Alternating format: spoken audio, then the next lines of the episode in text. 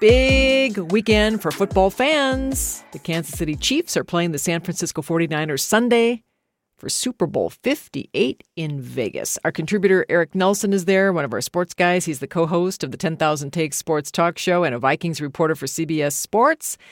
Eric is on the line with Wally Langfellow, the other host of that show and the founder of Minnesota Score magazine. Hey, guys. Cathy, how are you? Cathy, happy Super Bowl Thursday. Oh, very excited, as you know, Eric, about Super Bowl Thursday. Um, because you are in Vegas and you're up and about, uh, let's begin with the Super Bowl, all right? So, Super Bowl 58, uh, for folks not following, give us just a synopsis as what we what we might expect.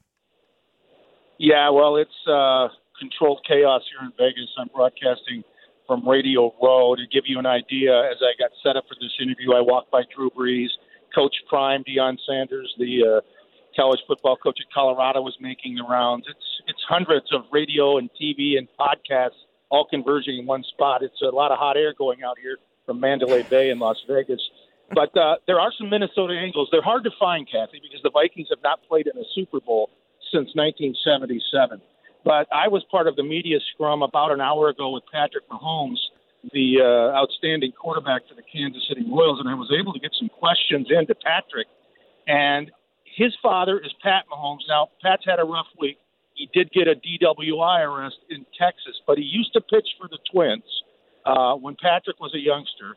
Patrick Mahomes' godfather is LaTroy Hawkins, another former Twins pitcher who is a part time Twins broadcaster. So I asked Patrick about the Metrodome. He says he has very fond memories of being a youngster running up and down the concourse and in the locker room area.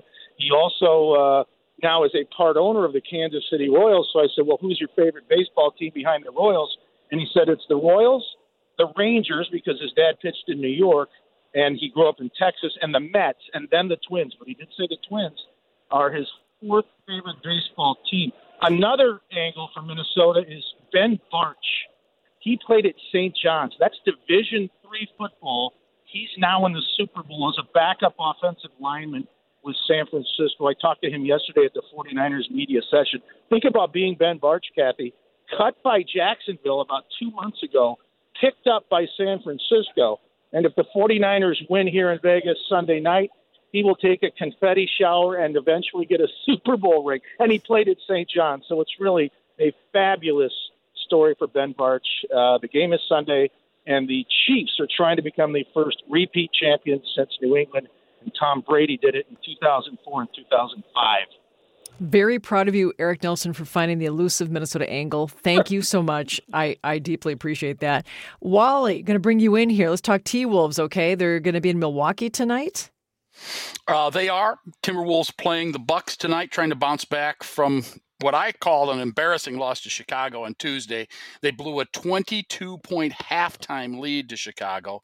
Uh, Milwaukee, their opponent tonight, currently has the third best record in the Eastern Conference. Meanwhile, the NBA trade deadline is today at 2 o'clock. So a little more than an hour from now. Minnesota did make a move yesterday to bolster their point guard position. They were hoping to bring Tyus Jones back to Minnesota. Of course, the Apple Valley kid grew up here, played for Duke. He's currently with Washington, but instead they landed Monte Morris from Detroit in exchange for a couple of players, Shake Milton and Troy Brown, and a draft pick. The price for Tyus was too high the Wolves couldn't trade a first round pick since they dealt so many of those to Utah and the Rudy Gobert deal last year. There's an NBA rule. It's called the Stepien rule, named after former Cleveland owner Ted Stepien, where you're not allowed to trade future draft picks from one year to the next. So uh, the Timberwolves fall into that category since they traded so many away last year. Morris, by the way, the new Timberwolf, he'll be a free agent at the end of the year. He has been injured most of this year, so there's a little bit of risk there for the Wolves. He has played in just six games so far this year, but he does average 10 points and four assists per game over his seven year career. So they're hoping for the best from Mr. Morris. Hmm, okay. See, Eric, I know you're all about the Super Bowl, but but let's talk about the Wild. Yeah, Evie, Minnesota Wild returned from the All Star break and get a win last night in Chicago, two to one. So the Wild currently five points out of the eighth and final playoff spot in the Western Conference. Marcus Foligno got the game winner in the third period. Vinni Lettieri, who came back from the injured list, had two assists last night. and it was a, a family affair on the ice in Chicago. Marcus's brother Nick Foligno scored the Blackhawks' only goal. Now Wednesday's game, of course, means the Wild are back in action after the break. They're home tomorrow night against Pittsburgh. That's Marc Andre Fleury night. Oh, by the way, as the Wild will honor the future Hall of Fame goalie, 552 career wins, second most NHL history behind the legendary Patrick Roy. And Fleury got a lot of those wins with the Penguins. So Sidney Crosby in the house, Marc Andre Fleury going to be saluted.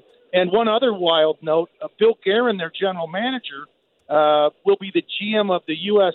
men's teams that will compete in the uh, 2025 Nations Face Off and then the 2026 Olympics in Milano. So, quite an honor for Bill Guerin. And uh, one quick Super Bowl nugget, Cathy there's been a Kyle Rudolph spotting here in Vegas, what? former Vikings tight end, part of the uh, Super Bowl festivities. So here's a question. It, it, this is, might be just my bad memory, but you mentioned Vinni Lettieri. Is he? I'm, I'm going to assume he's related to Tino Lettieri. Remember him? Yeah, soccer. Yes, indeed. Okay, so that that must be his dad. All right, just kind of curious about that. You are Thank a you. sports connoisseur, Cathy. yeah, not really. Uh, say, uh, and Wally knows that I'm not. Um, how about Gopher basketball? Where are the Gophs now? By the way, Vinni Lettieri is also the grandson of Lou Nanne. I just throw that in there for you. Well, thanks. See, I you... can never out. I can never top you, no matter. well, I just wanted I just wanted to give you more information than you probably needed to know, but I thought it's I'd throw it out Thank there. You. Okay, so Gopher men's hoops. Um, they are at Iowa on Saturday, uh, following their dramatic three-point win over Michigan State at Williams Arena on Tuesday night. I was there for that what a great atmosphere it was inside the barn. There were only 8,000 people there, but man, it felt like it was packed to the rafters. I mean, the, the crowd was vocal. You know, I know there's a lot of talk, Kathy, about replacing the barn. I say renovate, and I think a lot of folks who were in there on Tuesday night would agree with me. It was a just a fantastic place to be. The vibe was back in the building. The Gophers have now won three straight Big Ten games. It's the first time they have won done that since 2017. They are now six and five in the Big Ten under new coach Ben Johnson, 15 and seven overall, and really they're still in the hunt for an NCAA tournament bid. They are not wow. out of the uh, picture. So, uh, a year where I think they needed to show improvement, they definitely have done that under Ben Johnson. So, hats off to them. Gopher women, by the way, they play tonight at the barn against fifth-ranked Ohio State.